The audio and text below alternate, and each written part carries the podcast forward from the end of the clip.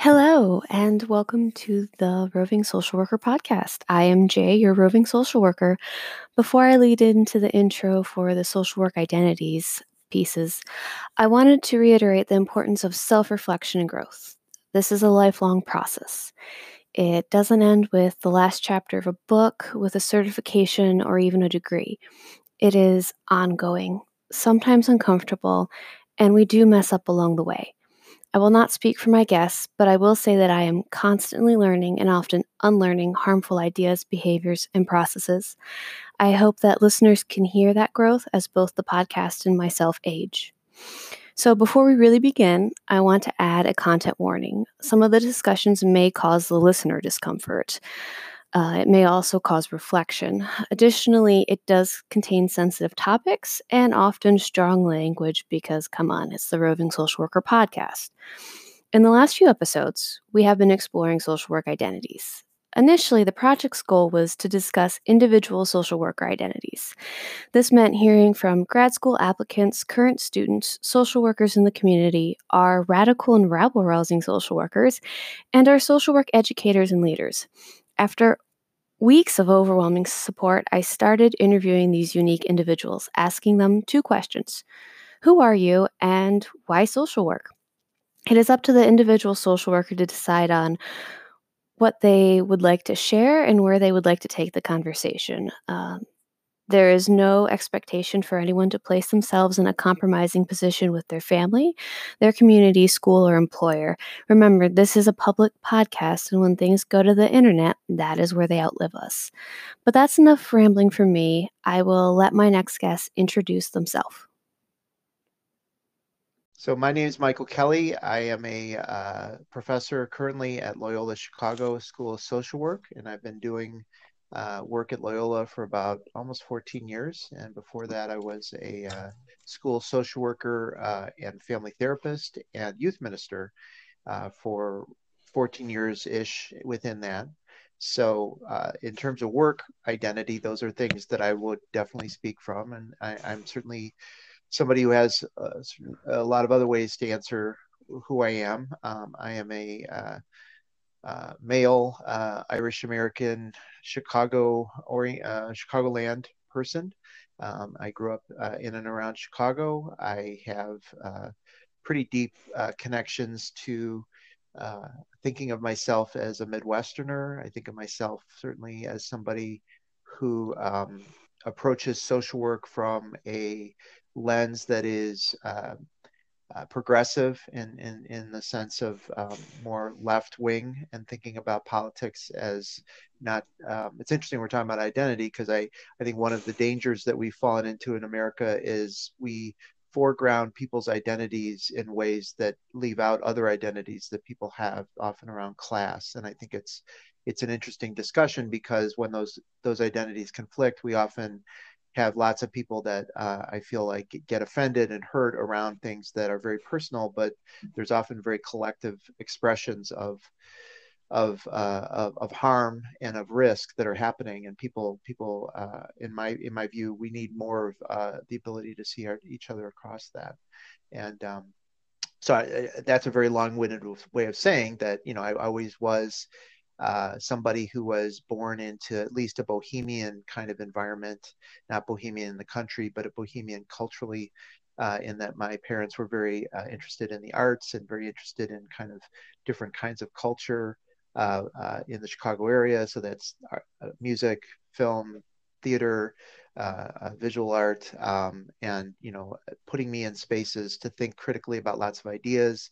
Um, you know, we were we were as white as they come. I mean, I'm, I'm mostly Irish American. There's some German, um, and, and I'm Catholic. But there was a, a, sense from the very beginning of my being uh, kind of brought into this world that I was being asked to, you know, kind of think of myself as in a larger context and having responsibilities to that context. So my parents really met. Um, at, well, they did meet in the civil rights movement, and probably would not have uh, had me without the civil rights movement because they're from different parts of Chicago, and and that was a really um, kind of distinct meeting place for them to kind of step out of their uh, kind of white enclaves on the south side of Chicago and, and really um, be active in Mississippi and Chicago around civil rights stuff. So, you know they they really they gave that to me as a legacy uh, to to really carry into my own thinking about myself. That even though I have and do benefit uh, without any effort on my part from white privilege and white male privilege, I'm I'm always uh, been expected to think of myself in in this you know largely white supremacist context. And and what does that mean? Um, I didn't start out um, middle class, upper middle class, whatever I am now. Um, but I, I, definitely was expected to kind of be in a college prep environment, and um, and you know, I, I I've, I've struggled in some ways as a social worker when I when I had to learn how to be in other environments where people didn't have that background, and and it was a good struggle. It's a struggle I try to bring my students now because, again, like just as I was saying a minute ago, that I think a lot of a lot of the identity discussion has run aground with people uh, not being able to talk across intersectional uh, identities or talk about identities that um, that that that that I don't want to say even conflict, but just you know have different different ways and levels of expression in people. I, I I often find when I'm in situations with school social workers or other social workers that don't have that don't have really a lens that allows them to talk about class it, it it's and poverty it, it's it's interesting to me because they they want to do what they know how to do which is very often speak out of a very middle class and very white uh, uh, frame and then they kind of get upset that the the clients that they're talking to that maybe don't have that frame don't don't get it so to speak or don't you know want to go with their ideas. And so i was very grateful that early on in my own career i, I had to very much learn how to talk to people in a community that was largely working class and working poor and multi-ethnic and wasn't interested in kind of social worky psychological language as a kind of starting point. I mean, they obviously loved their kids and they were worried about them and they wanted help, but they they didn't use the lens that I grew up around. So um, I'd say those are those are some of the identities. Mean, certainly one of the things that I think is an interesting thing and being invited to talk about this is I think one of the least uh, acceptable identities that we have in social work to talk about openly is faith. Um, we've kind of absorbed that to be a faithful believer person is to, you know, really sign on to a lot of what I consider pretty hateful and and and uh, white supremacist, to be honest, uh, tropes and ideas. And certainly, I, I I try not to be one of those those Christian uh, people who happens to be a social worker, but I mean, I think there are people who are in our field that that that's more taboo than some of the other things we could talk about. So um, that might be an identity we talk about as well. Okay, I I would say um, as far as the faith part, that comes up in a lot of conversations. Um, some of the other podcasts we did touch on faith, so that's interesting. I, it might be more regional, to be honest. Uh-huh. I've been in places where social workers do not talk about their faith. I personally don't have a specific one. I was not raised. However, I was raised in a very Christian and Catholic um, areas growing up. So, and obviously, a lot of our laws and our norms and stuff are are based on um, Christianity, even though we're not a Christian nation technically. Right. So I'm familiar with it. But as far as my identifying as like, oh, well, I'm Lutheran or I'm Baptist or I'm cat, I'm not. And I, in some of my jobs, I felt kind of on the outskirts because I didn't have this strong faith. Um, a lot of the rural work I do, faith is center to everything. And while I work with that, some of the other social workers think it's weird that I'm not talking about it. And then mm. when I work in very urban areas, we don't talk about it, at least right. not at work. That's an outside of work thing. Um, so, yeah. And then, of course, in rural oh, context, go ahead. Like, yeah, I'm just curious. How does it in the the rural context when you see it being acted on or expressed? Like, how how are people asking you to pray with them? Are they about kind of things that pastors said or like how how would you know that that's happening in the rural context um so as far as patients they'll talk about it um, I worked in a long-term care facility, and so with a lot of elders, mm-hmm. and that you know you prayed with family, you you did all these things. Um, that doesn't make me uncomfortable. That's just a part of the work, and I I enjoy being involved in those things because that means they've identified me as someone um, worth talking to, of mm. bringing in, that they've trusted me, that I'm not a part of their family, but I'm a part of their life. And they've identified this as important. So, of course, I do it. Um, that's in the best interest of the patient, the family. Faith is very, very important. It's when some of the social workers um, would start just generally talking about stuff or questioning me. And I don't, it's not that I don't like being questioned, it's that there are certain things that if we start talking about it, you're not going to like it. Right. You're not going to like that I'm going to say, well, no, I don't go to church. I'm not baptized. I don't I I don't follow these things. It's not a part of my life. And then for them, I was already an outsider because I'm not from the community. I mean, it was a very and this is, was a white community, by the way. This isn't any of the indigenous communities I've worked in. This right. was a white Catholic community.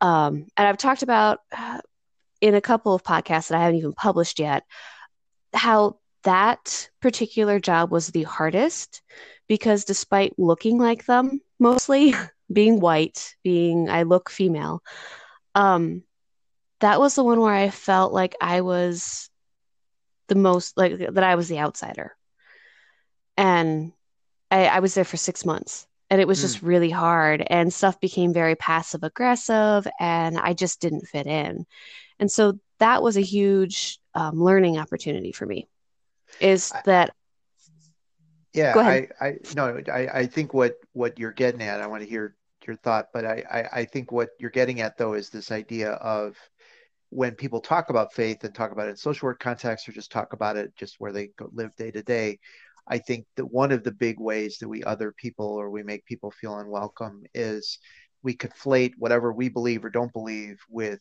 our role as a helper as a professional. And um, I think that that gets that, that gets more heightened if we're in communities that for whatever reason are fairly you know uh, clannish or you know kind of insular in terms of who comes in and who goes out. And that can be in urban areas that can be rural areas.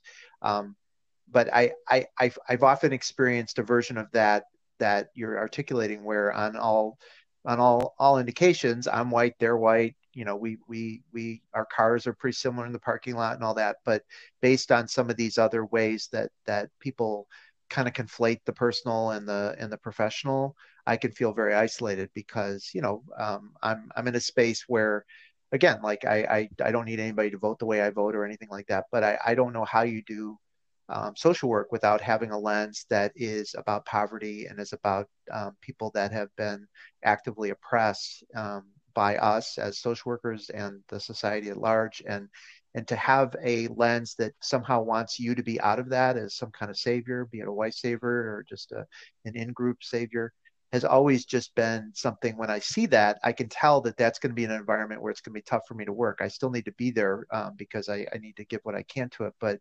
um, there, there is i think both the the kind of in group we're, we're here where are you from kind of thing. And i think there's also just a, a, social work version of that where we kind of presume you know of course we're a social justice profession. You know of course we do this. And mm-hmm. um, when the the the most kind of unholy to keep the religious theme going for a minute. The most unholy combination to me is when people have that lens of kind of the self-righteous social work lens and combine it with like a self-righteous religious community or other kind of in-group behavior. And that they just kind of feel like it, it, it it's almost like they feel permission to kind of say and do whatever they want because of course they're right right? Um, and social workers have learned a language that's less about kind of the language that like fundamentalists use in religion but I, have experienced spaces where you, if you just closed your eyes and you took out some of the words you would hear things that sound very similar. Does that make sense? Um, that that people yes. feel very convicted that you know they know what's right for those people right? And those people in this case are families or you know many a meeting i sat in at my schools where we were we were talking about these kids and their families like they were under glass or we were you know anthropologists going into the to the wilds of some rainforest right? Um, and nobody's saying it like that. Like nobody's saying like i don't like black people or i don't like families that don't drive a car i do or don't listen to music the way that i think they should and they're too loud when they come in. Like no one's saying it that way but it's implied that we one we don't see ourselves in them and two what we see in them is stuff we want to fix um, and then you know the the really ugly part is very often those very people were you know largely uh, definitely white but mostly white women mm-hmm. and um, and here I am as this, you know, straight white man sitting there.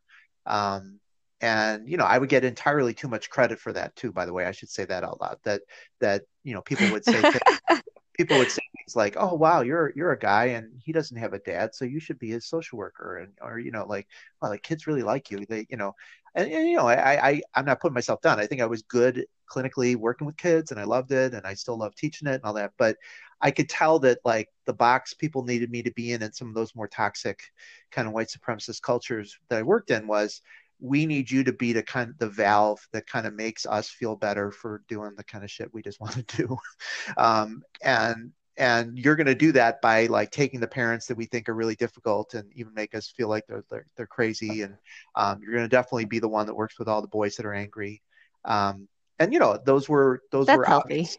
yeah well and, and, and, you know it, it, was a mixed bag right so like here i am teaching school yeah. social workers now who are going in the field and most of them I mean, they're, they're, first of all, they're all they're all really um, energizing to me, and I love their their spirit, and I love the passion they're bringing to it, and I'm excited for them. Uh, and then I try to bring that back to them. But you know, as a group, they're almost all in their mid to late 20s, and they're going to be in these. You know, and you're you you you've worked in some of these environments too. Like these are environments where you're in a host setting you are likely working with lots of people that could easily be your mom or dad in terms of their age.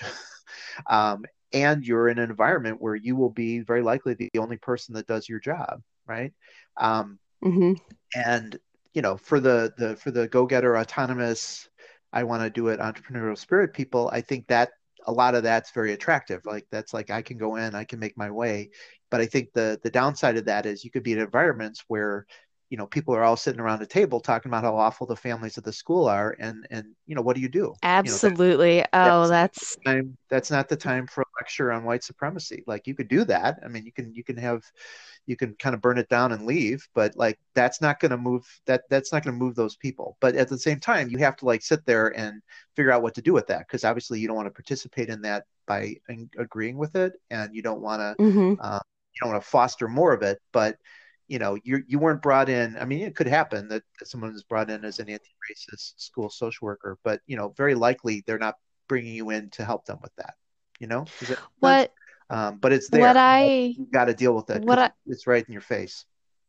What i found um, i mean i'm on my fifth contract so the places that have um, I don't want to say high turnover, but high turnover of travelers, or they do have a high turnover of social workers, but they have a lot of experience with outsiders, um, feel or at least present less with, you're not exactly like us, so you can't help us. Mm. So, in the terms of my the rural white farmers that I was working with, it was very hard for them to deal with someone who doesn't have this one of the family names in the areas.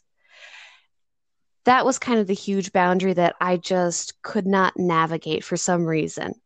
In my other contracts, it was they understood that I'm either temporary, I'm not from there, and so we never had to um, get past that, they instantly knew I wasn't from there. The the other place, they couldn't figure out why I wasn't from there. Right.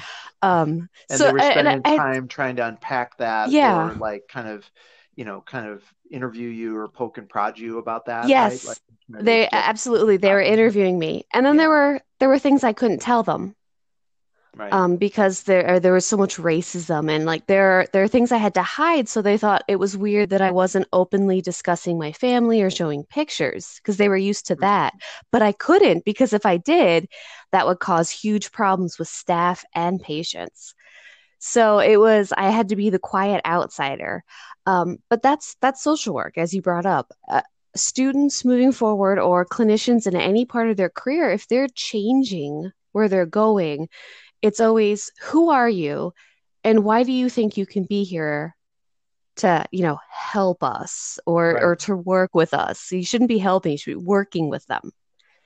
Well That's, but i think you nailed that last that last thing. Is like i think when we talk about helping people and we think about it in this very kind of you know very directive way or you know not even directive but just a top down way like it's it, and and it you know the words i use often because i think it does have roots in some pretty ugly stuff is like a maternalistic or paternalistic or patriarchal kind of mode right that these these poor people um, fill in the blank of whoever they are need us as social workers to be there to you know back in the day teach them mental hygiene right or you know mm-hmm. um, make them better parents because they don't know how to parent their kids or you know whatever. When that's the lens that we start with it's very likely that the other stuff we've been talking about will follow suit because our identity is then very wrapped up in you know having a correct view of whatever living gender you know race. Um, and and anything that disrupts that you know and and you know my disruption was a little less or a lot less intense in terms of having to um, not share a lot about myself but you know one mm-hmm. one example that was very real is i'm married to a jewish woman and and we're raising our kids jewish and i, I eventually quote unquote came out on that but like initially in this first district i worked in which was you know a, definitely a very christian and evangelical and catholic community um, I wasn't totally sure how that was going to go over, um, and she wasn't. So we we you know we, we we didn't hide it in the sense, and it's a different kind of disclosure, right? Like she's white, she's a white Jewish woman, so it wouldn't have been um, visually obvious. But you know, mm-hmm. it, it, right around now, we're talking in December. It's it's you know this is a time where we do holidays differently, right? I mean, we do mm-hmm. some things that are around Christmas time with family, but like this isn't you know this isn't a house with a tree in it you know this isn't a house where um, you know I'm, I'm, very interested in the jesus part of christmas but the rest of it i can you know i, I have no real interest in. So um, you know that's good for me personally in terms of my marriage because I, I didn't have a lot to get over between the two of us but you know i was in a community school where that was a big deal the holiday party the blah blah blah right? So um, and again like those things are are, are to me, Jay, those are kind of like gradations of things we have to kind of choose about how to share. Um, because you know to some extent that could just be invisible for us i mean it wasn't like it's not like we lived in the community it's not like my wife really cared whether i told everybody she was jewish or not um, because she was happy being jewish in the place that we lived and all that but like being aware of being in a space where i had to make a choice about that um, is you know again I, I don't want to overdo it either. I think people of lots of other identities are doing that in a much more you know life or death way on a daily basis. But i what i was intrigued by and, and kind of you know thinking about talking with you is just how does identity teach us how to be more helpful to the people in front of us? And to me the thing that i have really come to is the the main thing is if, if you know yourself well enough to know how you participate in oppression and how your own story is caught up in that, um, you're going to be a lot more effective reaching many different people who don't have your background. And if you don't have that, you're going to often default back to some things that I think, you know, may or may not be, uh, you know, hurtful in the moment, but will will overall be hurtful and will diminish you as a practitioner because you just won't be as effective with people. People won't trust you. People won't want to talk to you. Um, and I think the most you know graphic example of that in the faith-based conversation and i edit a textbook that is used in a lot of small christian colleges and it's out of the national associations of christians in social work and one of the things i'm most proud about with my co-editor is we've really hammered in that book the message you know this is not about mission work this is not evangelization right that that mm-hmm. whatever you do or don't believe and obviously this is a christian context but there could be other religious denominations or, or other religious faiths that this fits as well.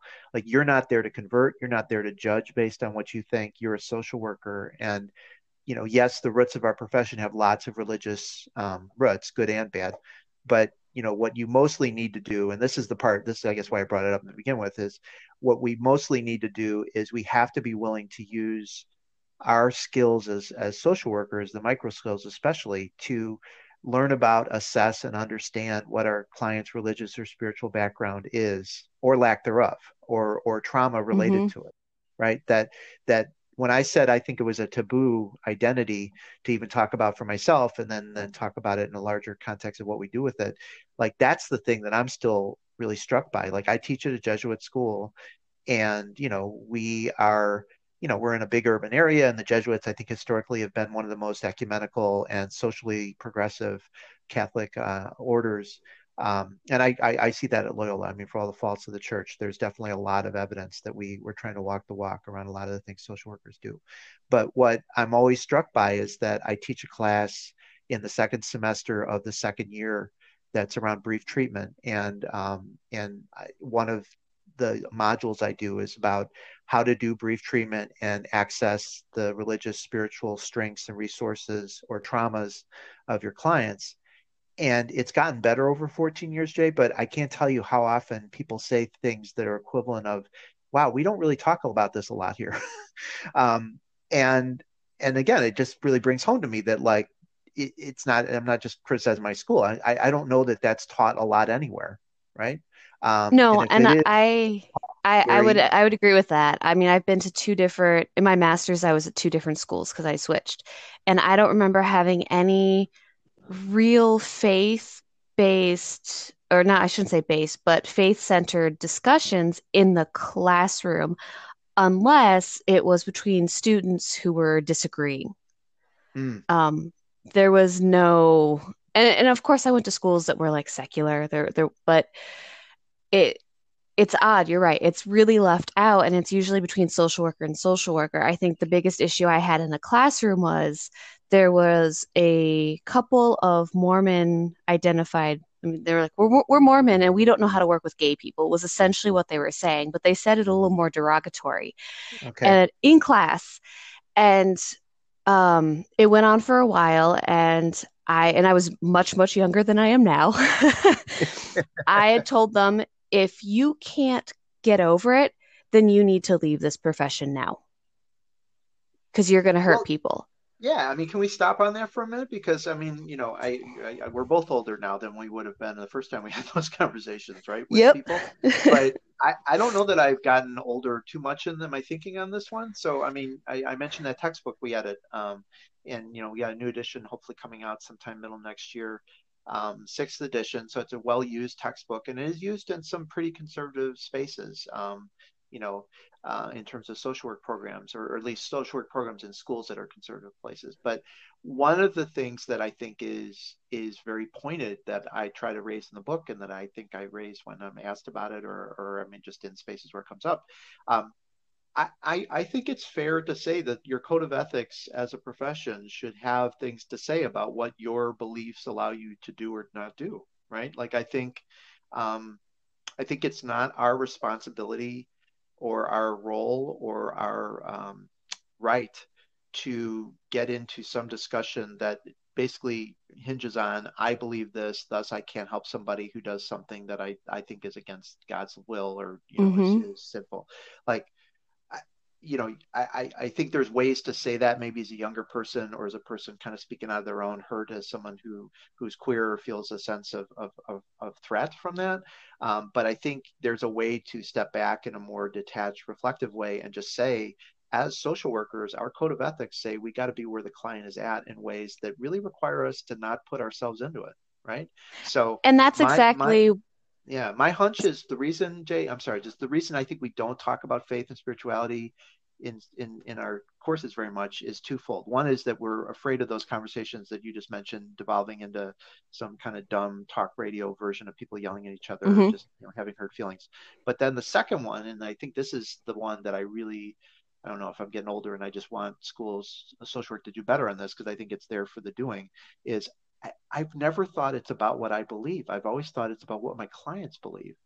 And just mm-hmm. like I mm-hmm. was telling you a little bit ago about this kind of multi-ethnic, working poor, working class community, I found myself in my first uh, full-time social work gig.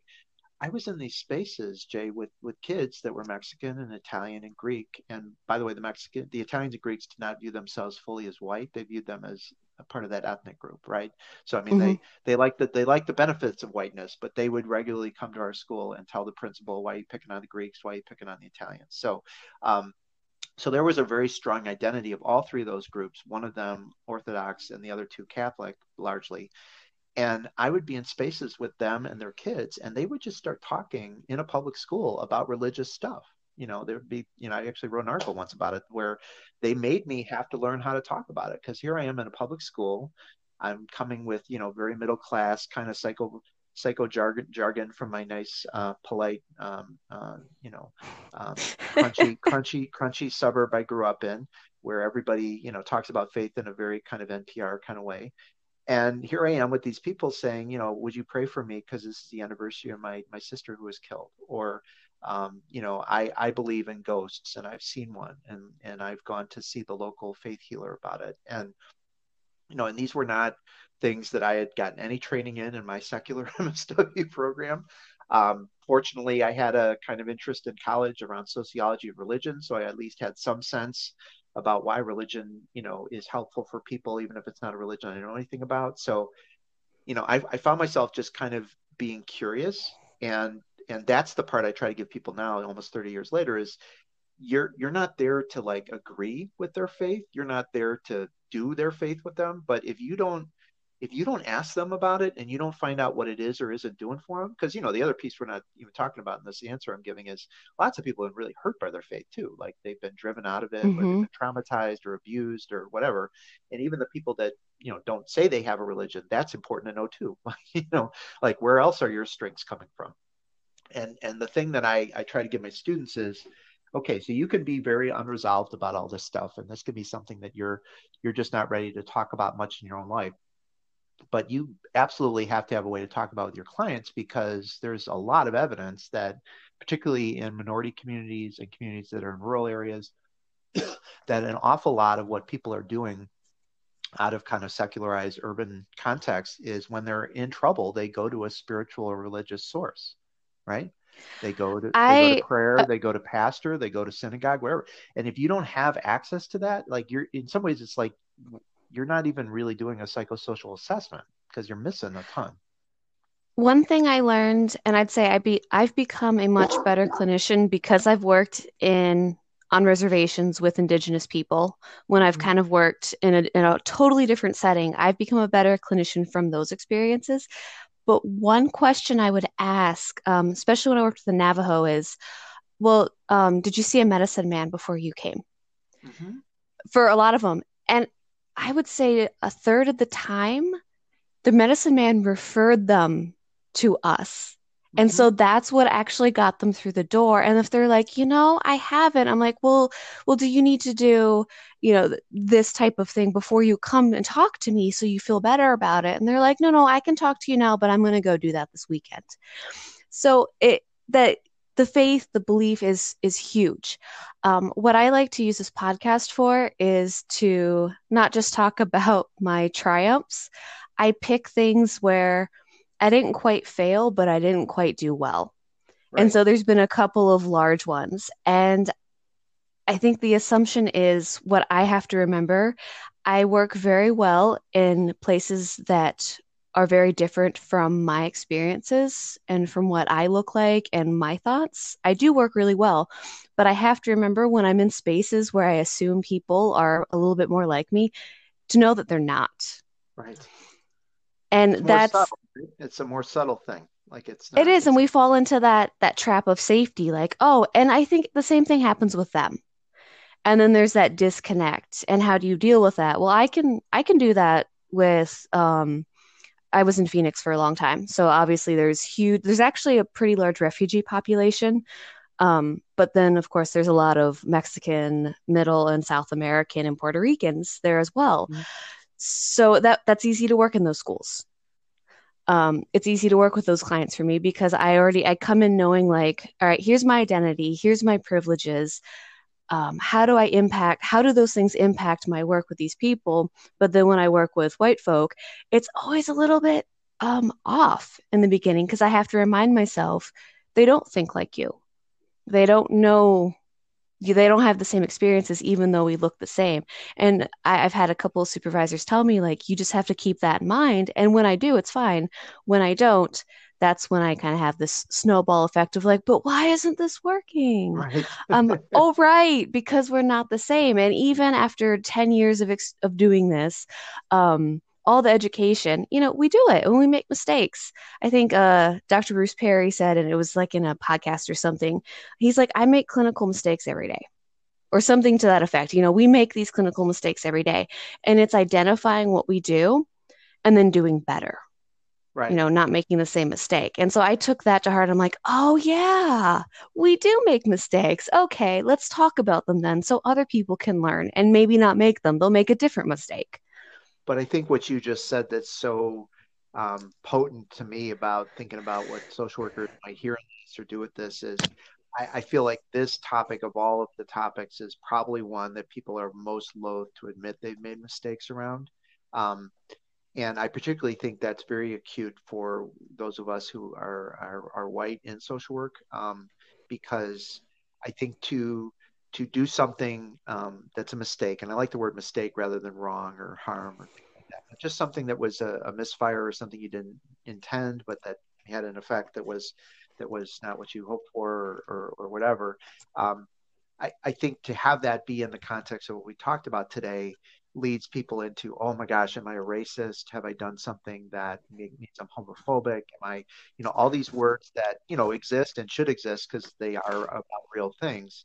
Um, I think they paralyze a lot of well intentioned people um, because they've worked up in their own mind as white people that I, I, those people are racist. Those people are whatever, fill in the blank of all the different things you can be, um, sexist, homophobic, etc.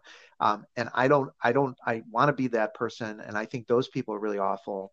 And so I can't see myself at moments where I might do something that's perceived by others or just straight up is as as one of those things. And so uh, you know, what I see instead is I see a lot of overcompensation, right? I see people that um, presume to be way more effective with people than they are.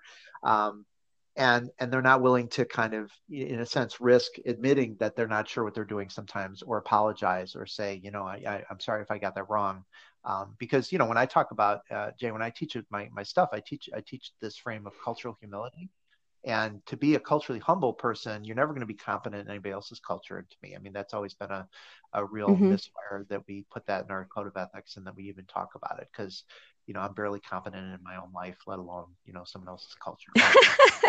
That that's that's a very you know, i mean that that's to me like a very ugly kind of concept that we even put that out there to people. But i can be very i can be in relationship with people and encounter with people and this is where i go a little bit to pope francis and he talks about theology of encounter like if i'm in a space where i talk to people with a humility that i'm there to learn about what they think and and what their reality is and that yeah i have expertise and i'm hopefully going to give them something collaboratively we do together but i'm mostly interested in how they see things um, i'm gonna i'm gonna get into spaces where I, I need to do things like say tell me more about that or tell me tell me what that means mm-hmm. for you tell, tell, me what a medicine man even is because i don't even know like i mean my example of that was um, the the the mexican kids i was telling you about in the school i first worked in they were going to uh, a faith healer on a pretty regular basis several of them um, and I didn't have any knowledge of that. Like I, I the Mexican uh, families I grew up around were much more middle class, and if they did that, they kept that very quiet, and mm-hmm. uh, they weren't telling me anything about kind of more uh, kind of indigenous religious traditions. They were just talking about being Catholic or, or, or Protestant evangelical. So all of a sudden, I'm hearing kids refer to that, and I find out, of course, there's like a couple uh, faith healers that actually have storefronts in town. Um, that's how evolved they are in terms of how how much they're part of the community. And you know, I, I actually one of the things I wrote in one, that article I mentioned is I actually got a release of information to talk to one of them because um, you know you told that story about how some of the medicine men referred uh, families or kids to you like it was the other way around. Like i wanted to reach out to mm-hmm. them see if they would help me make a referral. And you know sure enough it worked out really well. But you know that you know getting a release of information to talk to somebody from a tradition that you know nothing about like that if that's not cultural humility i don't know what it is because I, I had to just be completely listening and looking around for that you know um and owning that i didn't know anything about it right? And and you know it, it's 14 years later and it's still this very powerful experience um 20 years later um, for me because I, I, try to I try to teach from it now, you know, and say that like you're going to be in interesting spaces where you're going to learn things um, that you didn't know, and and your reaction to that is really important as a, as a beginning social worker, right? You have to have a lens that says, I want those experiences, and I'm even willing to make mistakes within them. Um, because if you don't, you're going to miss out all these things. It's like a tip of the iceberg. Like your clients have all this stuff, then they just won't tell you, and they'll particularly I think minority communities are very good at deciding what to say or not say to the white person in front of them. Um, and that they, they just won't tell you. I mean, they may eventually, if they don't think you're that interested in them, just not come back. But even if they do know they have to work with you and they like you, okay, they're just gonna they're gonna calculate how much they can even tell you about themselves. And it's really important to like give the very strong impression and action that you want them to feel like they can tell you everything, right? Um, it's relevant. So. I um, think the the biggest oh shit moment for me where I'm like, I should have known that. Why why is this new information? Why, you know, I've been doing this for so long. I'm so proud that I'm doing these things. Why is this why was this thing said to me? And I'm like, fuck. Wow, am, have I been, you know, harming people? I know you don't like that word, but have you know, what have I been doing? Was when my it was probably the first or second week I was working with the Navajo. And I'm like in the middle of the reservation. It's very rural where I was and one of the psychologists wa- walked up to me and he's like, don't continue to colonize these people the way other social workers have. And I went, oh, okay, yeah, yeah, yeah, no, no, I totally get that. Yeah, thank you. And I walk into my office and it's just like, oh no, what does that even mean? Yeah. So I sat down for the rest of the day and I'm thinking about this and I'm like, all right, what is what does he mean? Because I don't want to feel stupid and go back and like, well, what do you mean? uh, just what does this mean? So I'm I start looking up um obviously I'm, I was in school, so I go academic first. Right. And then right. I start pulling charts for for patients that I will be seeing that I've assumed from other social workers. And I start reading the charts and I'm like, oh no. Oh no. What did they really do that? what? What this diagnosis? Are you kidding me? Um, and then I realized what he meant that they were coming to this space from their religious perspective, from their socioeconomic perspective, from their ethnic perspective, and diagnosing and treating the Navajo people as if they were the same as them. And so I saw some very interesting, and by interesting, I mean horrific diagnosis um, one was gender dysphoria for someone who was gay. Mm. Um, there was no gender dysphoria; they were gay. Right. They, they, they were totally cool with being the gender and in the body they were. There was no dysphoria there. Their issue was they wanted to find a girlfriend, but being homosexual in that area was very dangerous. Right. Uh, so that that was a whole nother issue. Um, how substance abuse was treated. It was treated faith based sometimes. Well, like if you just have Jesus or, or pray um, pray through it. If you just believe okay. in God and Jesus and do these five things, you'll be sober and saved. And like this is the stuff like and I saw some of this play out. I actually heard it when I observed. And then I got these patients and I'm like, I'm not doing that. Are you okay with that? And they're like, yeah, that was bullshit. So, but they didn't feel like they could, you know, say anything against that that clinician yeah. because you know they're the educated clinician and they know better well, and i'm like and they're they're you know i mean the thing i try to say to my students about this and i tried to live when i was in practice directly is you know you're in a position of power whether you like it or not like they they came to you like they came they sometimes mm-hmm. come to you very willingly I, the thing I try to say about my school folks is like every kid you've ever had is a mandated client until you turn them into something else. Like they, n- no kid, unless you're in a really, really special environment, is just referring themselves right? Somebody else decided they needed to come see you. And once you get your head around that and say, okay, I, I want this kid to want to come, I want this kid to see this as valuable or this family or what have you, like once you start to think about yourself in that power dynamic um, and and and get over yourself a little bit too is what I try to give them. It's like don't don't not like exercise the fact that you do have that power like you know you need to use it well and you certainly need to not engage in colonization or other kind of racist uh, uh, behaviors with them. But like how are you going to wield that influence that that they know you have in a way that really empowers right? And so the the, the way that i you know the way that i try to teach it and i try to, to do it in my own work is to you know to really frame things around what it is that our clients want and how they want to be helped. And what i find it's you know it's it, it sounds so basic but it, it is this thing that i think social workers have to continue learning and relearning is so much of what we do when we get engaged in diagnostic language or we engage in kind of othering of people in other ways is to just get out of that encounter where you're really there with that person bringing what you have to them and then they're going to do things with that and to the extent that you make clear that you really want to hear what they what they're living, how they live, what they think, you're gonna it's it's it's gonna go deeper. They're gonna tell you more. They're gonna share more. Um, but the thing I try to really convey to a lot of my students is, you know, most of you that work in communities of color or, or other uh, minority communities are going to work with people that are on a daily basis, probably hourly basis in some cases, making decisions about how much to disclose about themselves.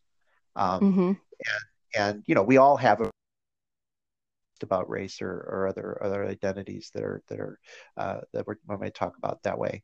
Um, but I, I think it's particularly acute for those populations, and so how do you somehow be a social worker who is mindful of that, but also respects those clients' ability to just kind of decide how much they want to tell you, right? Um, and uh, the the the examples I I try to try to model is you know like you just said like you're you're going to do those mistakes anyway. And and just to be clear something i said earlier i'm not against using the word harm. I'm just only against the word harm unless it's really used in like a restorative context where mm-hmm. the harm is the harm is about repairing it right? It's not about you know standing there in the square and pointing j'accuse and you harmed me and you know we turn into you know everybody's been harmed and everybody needs to you know get get like an adversarial kind of solution like that's where i worry is when people think of harm or or other things they get stuck in okay now i'm a bad person right? Um, yeah and that's kind of what uh, I, I picked up on that. It's and i, I went to that space immediately. Right you know? Well um, yeah the guilt is kind of built into that. It's you right. especially if the, the more you become aware of who you are and what we're doing and how that in historical like i'm really big on history especially uh, all of north america history actually not just us because we followed the same path of colonialism in both countries. It was the same players in both countries the same uh, european countries going through. So um, we call it different words but it's the same thing. And that's a big part of it. So the more aware you become the i don't want to call it white guilt but you feel this this presence of oh, okay, so all these really bad things happened. And it's sometimes hard to work in these environments and not be like, I don't know, I can't, I know I'm not supposed to fix this. I'm not necessarily helping, I'm working with, but it can be overwhelming, especially for newer clinicians. And I see that with the people I work with, especially if this is their first job um, in this type of community or this type of setting, they burn out really quickly and they don't understand like i say very simple things like you know every interaction with these kids is therapeutic even though we're not doing therapy. Every time you're modeling good behavior or appropriate behavior i should say appropriate boundaries with other adults other relationships and they're seeing that that makes them feel safe. Every time you don't scream at them because they're doing something just totally out of order just being like wild. And and it happens. They're running around they're screaming they're doing all these behaviors that we don't like as adults. Every time you react probably maybe more calm than even you should it's it's making them feel safer. Um, so it's breaking it down into those little sections. And then it's you can kind of deal with and, and stop thinking that you're going to change everything that everything's going to be fine when you leave because it's not. Right but isn't that the flip side of the guilt? Isn't and that's that's that's what I meant to say a little while ago, and I, I kind of forgot to kind of work it into what we're saying is that what part of maybe why for you it's been tough, and I think it can be tough for lots of social workers that are in what looks like it should be a fairly in sync environment. Um, you know, once once we get to a state of awareness where we're thinking about these issues and being critical of ourselves and others in these issues, is it it, it again, like I was saying a minute ago, like all the different ways that people of color and other minority groups have to just make decisions about um, about how to move in the world with their identities right um, mm-hmm. i think one of the, the most stressful and burdensome things that that we as white people can put on those communities uh, in all the spaces we work as social workers is to be in spaces that are oblivious to our own whiteness, right? Mm-hmm. Um, and and and to me, that's been one of the biggest um, goals, and and certainly not anything I'm perfect at in any way, but that I'm I'm really interested in understanding, you know, my own experience of whiteness, and certainly challenging my students who are mostly white and female uh, to look at their own, right? That that and and and whiteness is itself something that's still pretty contested in terms of what is it and how do we how do we even frame it um, but you know i was very influenced by uh, a, a, couple texts uh, one of which um, uh, was uh, a book that came out i think sometime when i was in grad school after called how the irish became white um, and it's a history book that basically documents how many Irish immigrants, when you look at the early historical record of America, were talked about the same way we're talking about Mexicans now, mm-hmm. um, the same way, not the, the, the whole, whole full on same way we've talked about Black Americans, but some pretty similar things were being said about Irish that were being said about Blacks.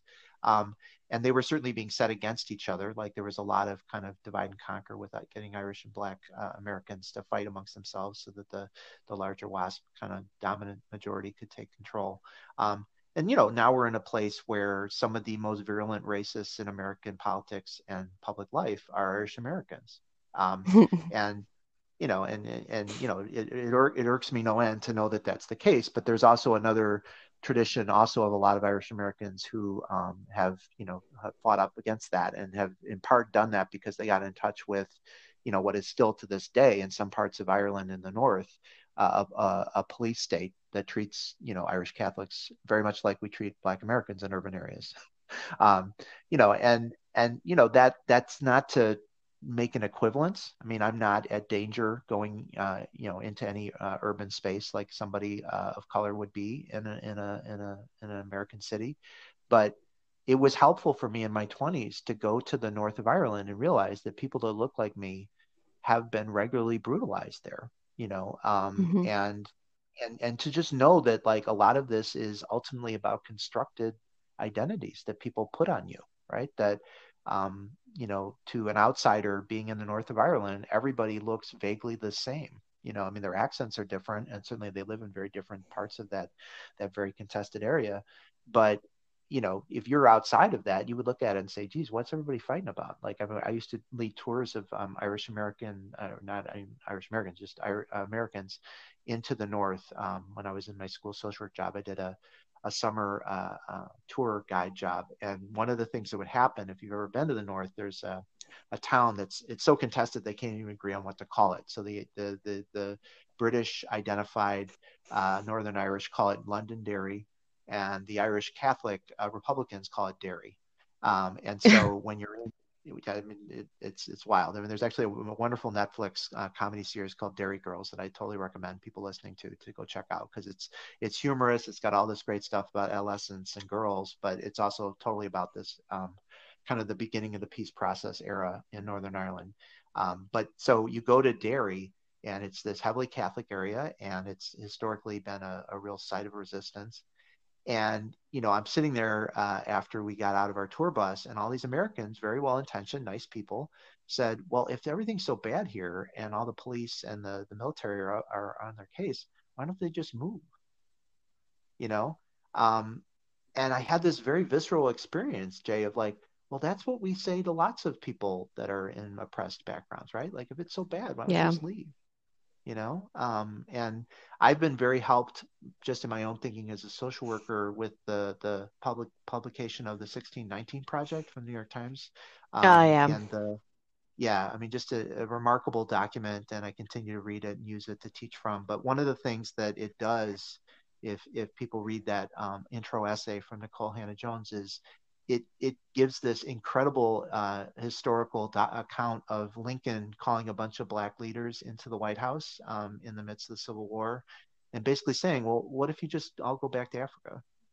you know, um, and and again, like this is you know somebody that I think rightly we talk about as having done incredible things to keep our country together. Um, so I, I, I, think one of the dumb things we do in 2019 and is we make things into binaries of good, bad, cancel mm-hmm. culture and bullshit like that. So I mean, I'm not arguing to cancel Lincoln or anything, but you know, Lincoln was in the the time he was in where you know blacks were a problem, right? Um, I we have that kind of goes back. Yeah, that kind of goes back to the historical context, though, like right. understanding our history. Right. And a lot of but, people don't right but i think and, and that's that's what i was kind of trying to develop is that you if you start from a premise as a social worker particularly a white social worker that we are inherently socially just because of the profession we do and i'm personally you know a good person because look at me um, that kind of knowledge of Lincoln being himself, um, you know, a white supremacist is is is somewhat untenable, right? Like it's like, well, what do I do with that? Because Lincoln must be good, and you know, the people that I think are good in American politics or history have to be good, and they can't be this gray, right? Um, and that's what I think is so genius about the 1619 project is is taking all these very contemporary issues around healthcare, around how we view pain uh, in in um, in Black people, like how healthcare uh, professionals have viewed pain from people in communities mm-hmm. of color, um, housing, um, you know, I mean, all that stuff that's in those essays, and we and and we located back in this, you know, 400 years ago moment that we started, and I think what we've done historically in my lifetime is we've allowed kind of conservatives to say, well, stop complaining, stop bitching, stop whining, and you know that that itself you know shouts people down and makes people feel uh, like they they can't speak up. But what this does i think really effectively is says okay so you can say these things are in the past but look at how they're happening right now right? Um, and that's what i try to invite my students to do with that is to to not read it and just bask in the guilt of i've benefited from if i'm a white woman from a deeply white supremacist society that takes me way more seriously uh, than even my black student colleagues sitting next to me. Um, but rather to say, okay, if that's what America ha- is and has been, how do we act out of that? Does that make sense? As opposed to, you know, marinate in the guilt of it or, you know, put it on someone else, which is what I think is so brilliant about that issue is it doesn't put it on anybody else. It says this is this is who we are. I think for for me personally, this is kind of my path. Um, I don't have a BSW. I have a double major and a whole bunch of stuff. And I ended up taking a lot of African American studies courses because it counted for um, actually uh, gender studies, one of my mm. degrees. So the first defining moment, and I must have been 21 at the time, 20 or 21, I'm standing in a bathroom at a historically very white college that was trying to recruit more African American Black folk in. We were in the in the women's restroom and this was right after one of those uh, aas classes. And i'm just talking to them because i'm like yeah this is cool. This is normal. I grew up in mostly white areas. Um, and they're telling me the story about how in one of their science classes a white girl who was real dumb asked them is your blood red too? Because they were black she assumed their blood was a different color. And we're we're in college. How did you not know that? And i like it just was so it was so dumb. Like the the stupidity of that question to me was what hit me first. And then i'm like jesus that's really racist and then they start telling me stuff like well part of the reason you can't get more black women down here is there's no place for us to get our hair or nails done mm-hmm. and that was that was the beginning of thinking about whiteness and racism, and then the knowledge of the um, it's not outright the KKK, but the Klan did give a whole bunch of money for one of the buildings that was on the campus and all this stuff. And then you start to know this history and you start to see present day stuff. So I was young and I'm like, okay. And that was around the time I decided I would probably get a master's in social work. Mm. Fast forward, what really shook me as far as my identity and recognizing white privilege and my whiteness and all the things in it. It wasn't education, it wasn't coursework, it wasn't going through advertisements, um, learning about uh, history of civil rights movements, all of them, not just black, mm-hmm. um, was marrying a black man. Because when I'm alone, I'm white. When I'm with him and my son now, that white privilege starts to morph into something else because there are safety issues. I I do watch people be extraordinarily racist to him and very nasty to me. mm. to say things, to do things. Um, one example I've given to other people is in the state I'm in right now, where we live is okay. There's a lot of just real passive aggressive racism because there's a lot of white folks on this mm-hmm. reservation. Um, they're allowed to live here actually and own businesses. That's wow. that's a little different than other places. So there's yeah. and that adds a layer of difference in my social work because some of the kids I see are are half or are white. I don't see just 100% um, indigenous children, and I don't work in a BIA school, which makes it okay. a little different too. Um, so there's a lot to consider in this conversation. It was a little, it was a little clearer on the Navajo reservation up here. It's not so much.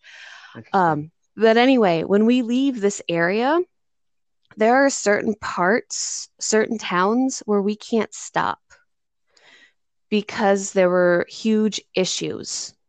So when we're on the 94, the interstate, there are certain places we can't stop because there's been threatening behavior towards my husband and me. I mean, it's geared towards my husband. I'm there. Yeah. But you know, do you do you think someone as feisty as me is just going to stand by if right? if they go after my husband? Yeah, yeah. No, no. I I am going to lose my mind and go to jail probably if someone threatens him. I'm not going to start yeah. fights that could endanger my son or him, but it's that is mind blowing that I am not safe in my own country, yeah. not because of my queerness, not because of my femme, not because of other things, but because my husband is merely black and he's married to a white woman, which is a huge taboo. You cannot do that. Why are you mixing? And now you have this, and my son's been called some things that I don't want to repeat right now because it just makes me angry. But dehumanizing my child as well. He's half he's white, he's young. half me. He's four. He's, wow. But he's That's getting it. He's he realizes people and in his languages people don't want to be my friends and he doesn't oh. understand why. Adults don't want to be nice to me. And i and he he's very friendly he's very outgoing. And for a period there it i don't he used to say hi to everyone in the stores and i've noticed he doesn't do that as much. And i don't know if that's an age thing or that it's um he's being a little choosier on who he's interacting with but so I mean, he's that's... already having to kind of, you know, some of that just might be because he's young enough. He just develops into whatever mm-hmm. he's going to develop into. But he's he's already having to make decisions about how he interacts, and possibly it's related to these issues in a way that you know would not be true of a, a white kid um, that's four. And from what my husband has said, um, when they're together, things are different. When when Aiden's with me, he does talk to people, and people interact with him differently I mean, he's light skinned. He is fairly light skinned, but it's clear he's black or he's not, you know, white, 100% white. He's he's um biracial with something. Uh, uh-huh. but with his father, he's definitely black. With his mother, it's a little more ambiguous, and she's a white woman, and whatever, blah blah blah. That's what their perception is. So that has having a having a child with a black man, having a black husband, has definitely challenged a lot of that white privilege and made me think differently about how my whiteness impacts other people. And also having a partner who was very open to discussing these things and challenging my thoughts for a decade mm-hmm. has helped me evolve into um, thinking. But at the same time, I still fuck up. I mean, I'm still going to make mistakes, and that's okay because I learn from them and I try not to do them again.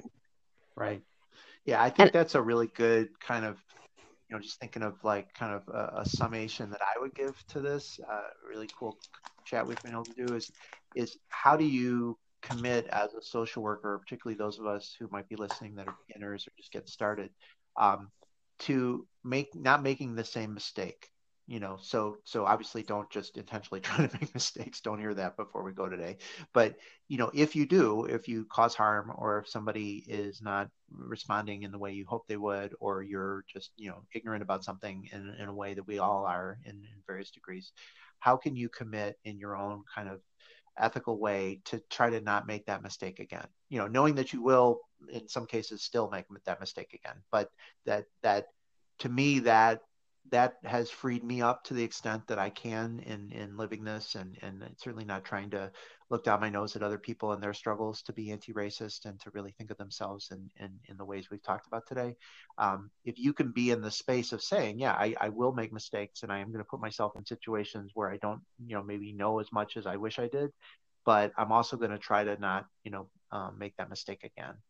Um, and the good news is, the more we talk like this, the more people are going to see how how how not universal, because I think there's still just a lot of silence and just kind of you know uh, um, unwillingness to talk about this in social work. But to the extent that we talk about it in social work, I think people will see each other and they'll feel less they'll they'll feel less paralyzed um, in this. So.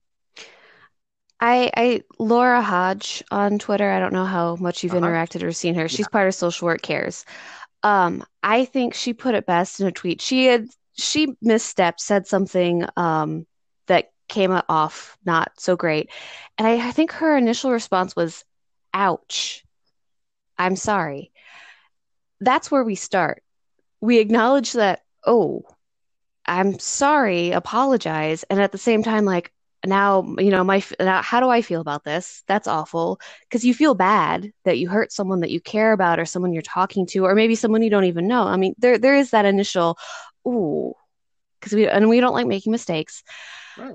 And then learning from it and asking like oh i didn't i didn't think about that i didn't know that um you know and then go look for it don't expect the person to educate you on it sometimes they will sometimes they won't um, and when other white people see that, you know, they can make, they can't speak for things, but like, well, you know, here's this book that kind of discusses that, or here's this thought. I don't know if this is exactly what happened, but having that discussion.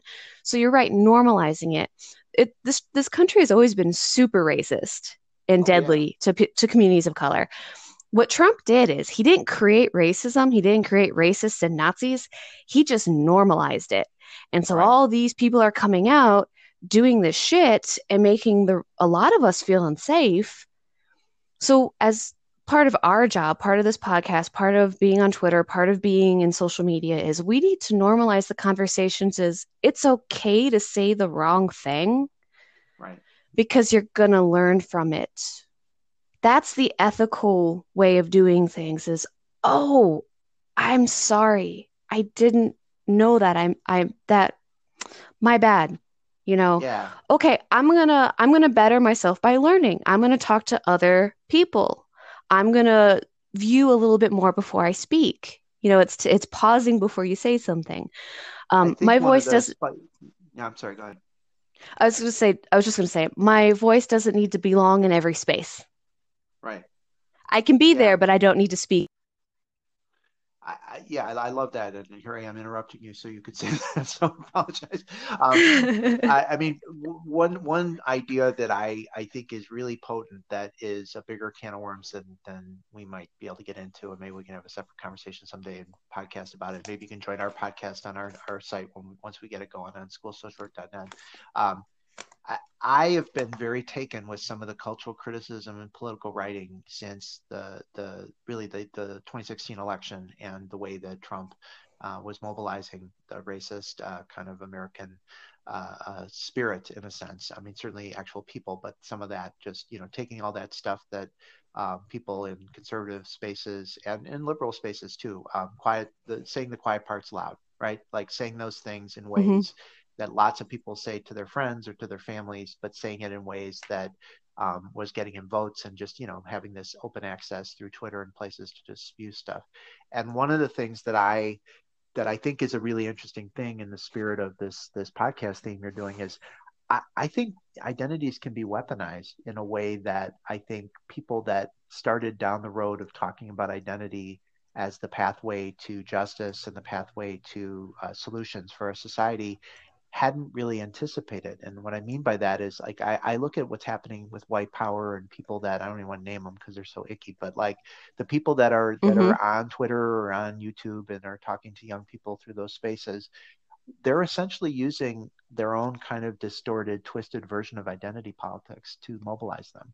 Um, and they're using a very strong frame that says, you know, people don't understand you, not just you, you know, lonely, frustrated person, but they don't understand you as a white person and they your your whiteness is offensive to them and i understand your whiteness and i i love your whiteness and and it's it's an uncomfortable conversation to have because in some ways we need to be doing that for people that are oppressed because they don't often have that sense of self-love in the larger society right? Like they're not getting that modeled to them right? They're they're getting something very different and representation has an absolute role to play in helping people feel safe and, and seen. But it it has not been much of a stretch for these right wingers to use literally some of the same frames to argue for a white supremacist identity. And and within that a white christian supremacist identity this whole thing about you know you are oppressing me because i have to bake a cake for a gay person. Um, and like I, I i don't know that people on where we sit i don't know if we're a side or whatever we are but like i don't know that we've fully reckoned with how much that's already penetrated that culture, that people are absolutely using that language and frame. Um, and that we're going to have to find a way that is more in the humility space we've talked about today to say, we're not going to be get very far if we set ourselves up as the moral agents that do it all right and those are the racists because the racists have already co-opted a lot of the language of oppression and if we don't know what to do with that, you know, they're going to continue. I mean, I don't know that they're going to ultimately win over overall because I think there's just a lot of young people that think these arguments are dumb and that they want us to get over ourselves and you know get people college uh, tuition and jobs and healthcare. But um, there's there's an awful lot of people that are making noise about these things that are very much, you know, they're they're they're, they're trying to win this as a culture war, and um, you know, I'm concerned about that because I don't know that social work is saying much to that. So. I I I have a lot of feelings about our overarching organizations and what they are and are not doing and how out of touch some of the discussions are. Um, I think my biggest beef right now is the NASW's newest image for this I year. I know. I've loved the, gener- I've the Generations Day okay, boomer. Like yeah, seriously. I, I, laughed out loud when you were riffing on that on Twitter. I was like, you know, that is so good. And and yeah, but again, like that's our national organization, right? And you know, I, I even know a few of those people personally, and I like those people just fine. But I, I don't know who did that logo. But um, yeah, it's it's what are we ultimately doing when we get caught up in things? Meanwhile, people on the creating, you know, white identity politics in ways that are really toxic and dangerous, right? Um, and what is social work saying to any of that, right? Um, you know, it, you know, they come out with these these these news.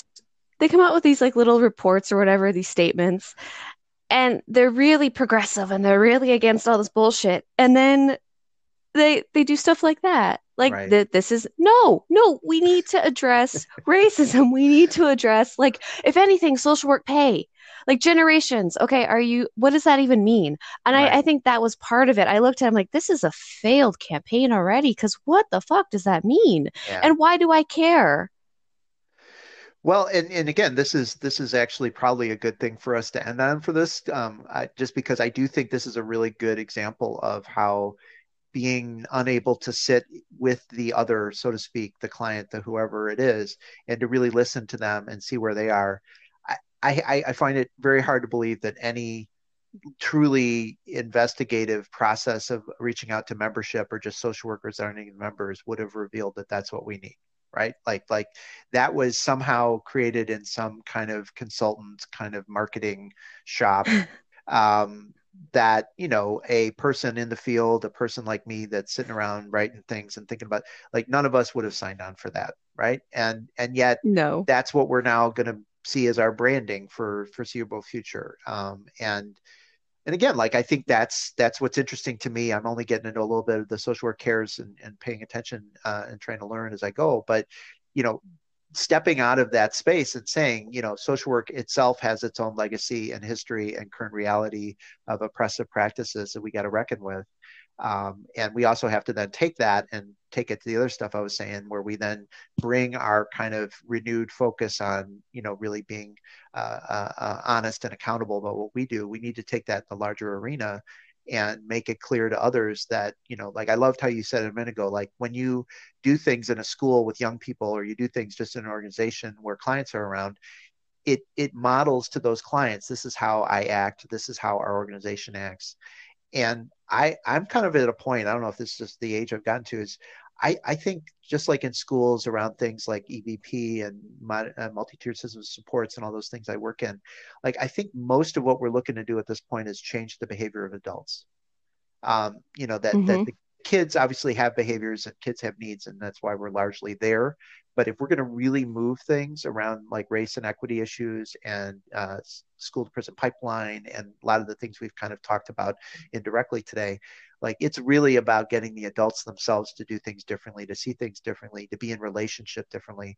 And you know to do that given that we know most of these environments are going to be white and in many of them not all female it, it has to somehow speak to that population about how do you begin to see yourself as part of that larger machinery that is oppressing these kids but also not be paralyzed by it. Like how do you somehow become somebody who can who can move within that and you know again i, I i'm i'm heartened you know we're, we're talking about it. I'm heartened that other people i'm having conversations with about this are, are seeing this too but um, and actually we're about to just get on a, uh, a chat on our schoolsocialwork.net talking about these very things around restrictive discipline practices like seclusions and restraints. So, um, you know, these are these are hot issues that need to be hot. um, but yeah. once the once the hotness dies down, so to speak, once the flame of everybody talking about it, you know, where are we going to be? Like, are we going to be still just trying to, you know, tell ourselves we do a good job because we're social workers? You know, and I hope we're not here here's kind of you you mentioned adults you know modeling changing things for adults. Here's what i've noticed in our current culture and honestly in clinical practice this is what i've seen more of. When you get groups of children to model behavior adults will follow suit mm. eventually. So like uh, when i worked in outpatient we had and we taught this to the kids you're learning these skills to to bring home. And guess what? If you keep modeling this for your parents and your siblings they're going to start mirroring it in conversation. You're going to actually teach them how to communicate better. And we had siblings older siblings and parents come in and say you know what? They taught us this this and this. Is this what you guys are learning? And things decreased. Um, i do i like to do group work because I can get a group of kids that are engaging in a lot of dysfunctional stuff together and against one another. And then we start modeling how to be how to communicate better, how to be better friends, how to be better students, all that. And then you place them in the classroom and then other kids start to pick up on it and they start to mirror that language. Right. So, you know, children are our future. And we need to invest a lot more into supporting that.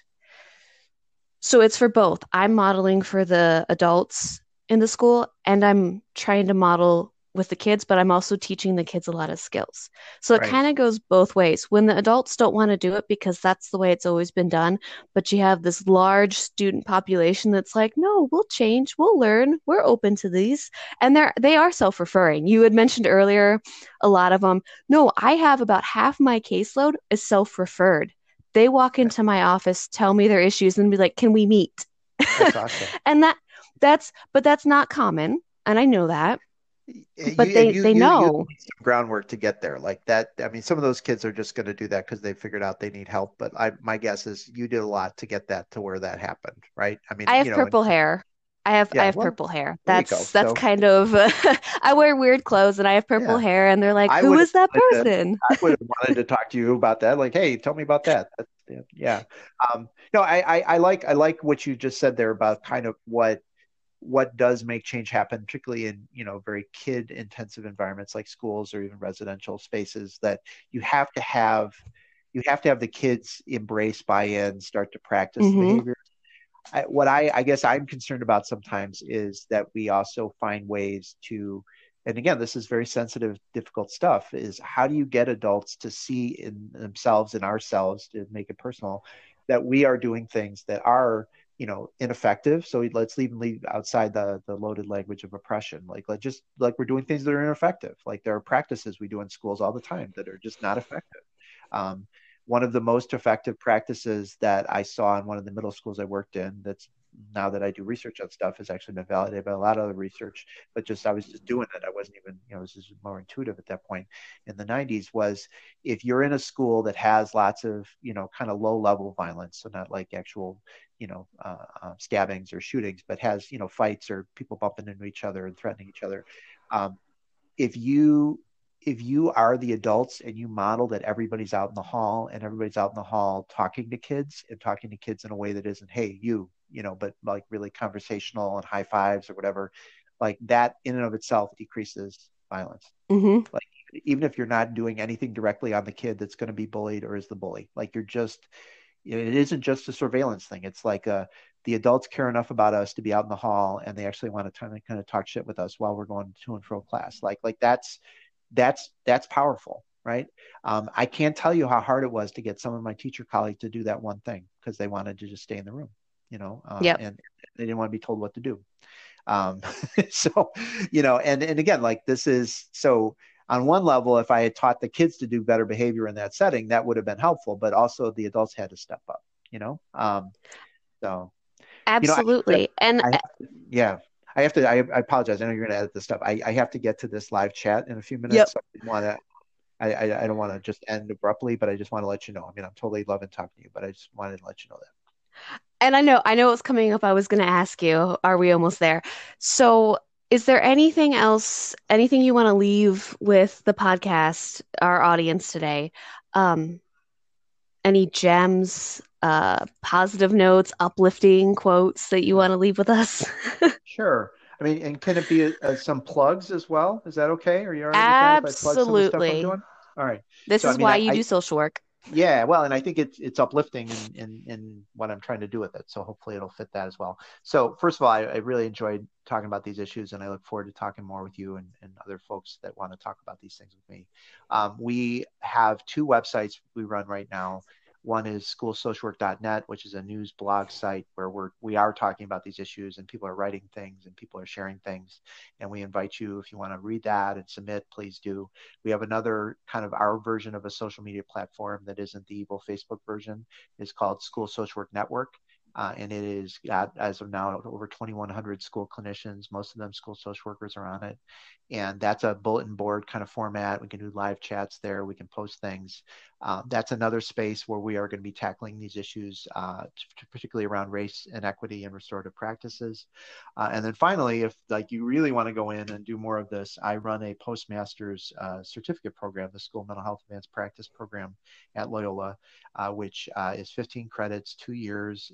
It's 99% online you got to come hang out with me and your colleagues for one uh, summer week in, in Chicago. It's very cool to come. Um, and you'll learn how to be a social emotional leader and an anti racist educator and all these things we've talked about today. Uh, and uh, yeah, I, I, hope you take advantage of any and all of those things. And I appreciate getting a chance to. To, to try to model a little bit of how we do this that we that we be transparent we be honest about our own kind of shortcomings and we invite people to do the same well, I appreciate you coming. I, I thank you for uh, this wonderful dialogue that we're going to be able to share, and good luck with your Twitter chat. Um, until next time, if you need any more roving social worker, you can find me on Instagram and Twitter at travel underscore MSW. Until next time, friends and travelers, this ends today's segment of the Roving Social Worker podcast. Travel well and keep on traveling.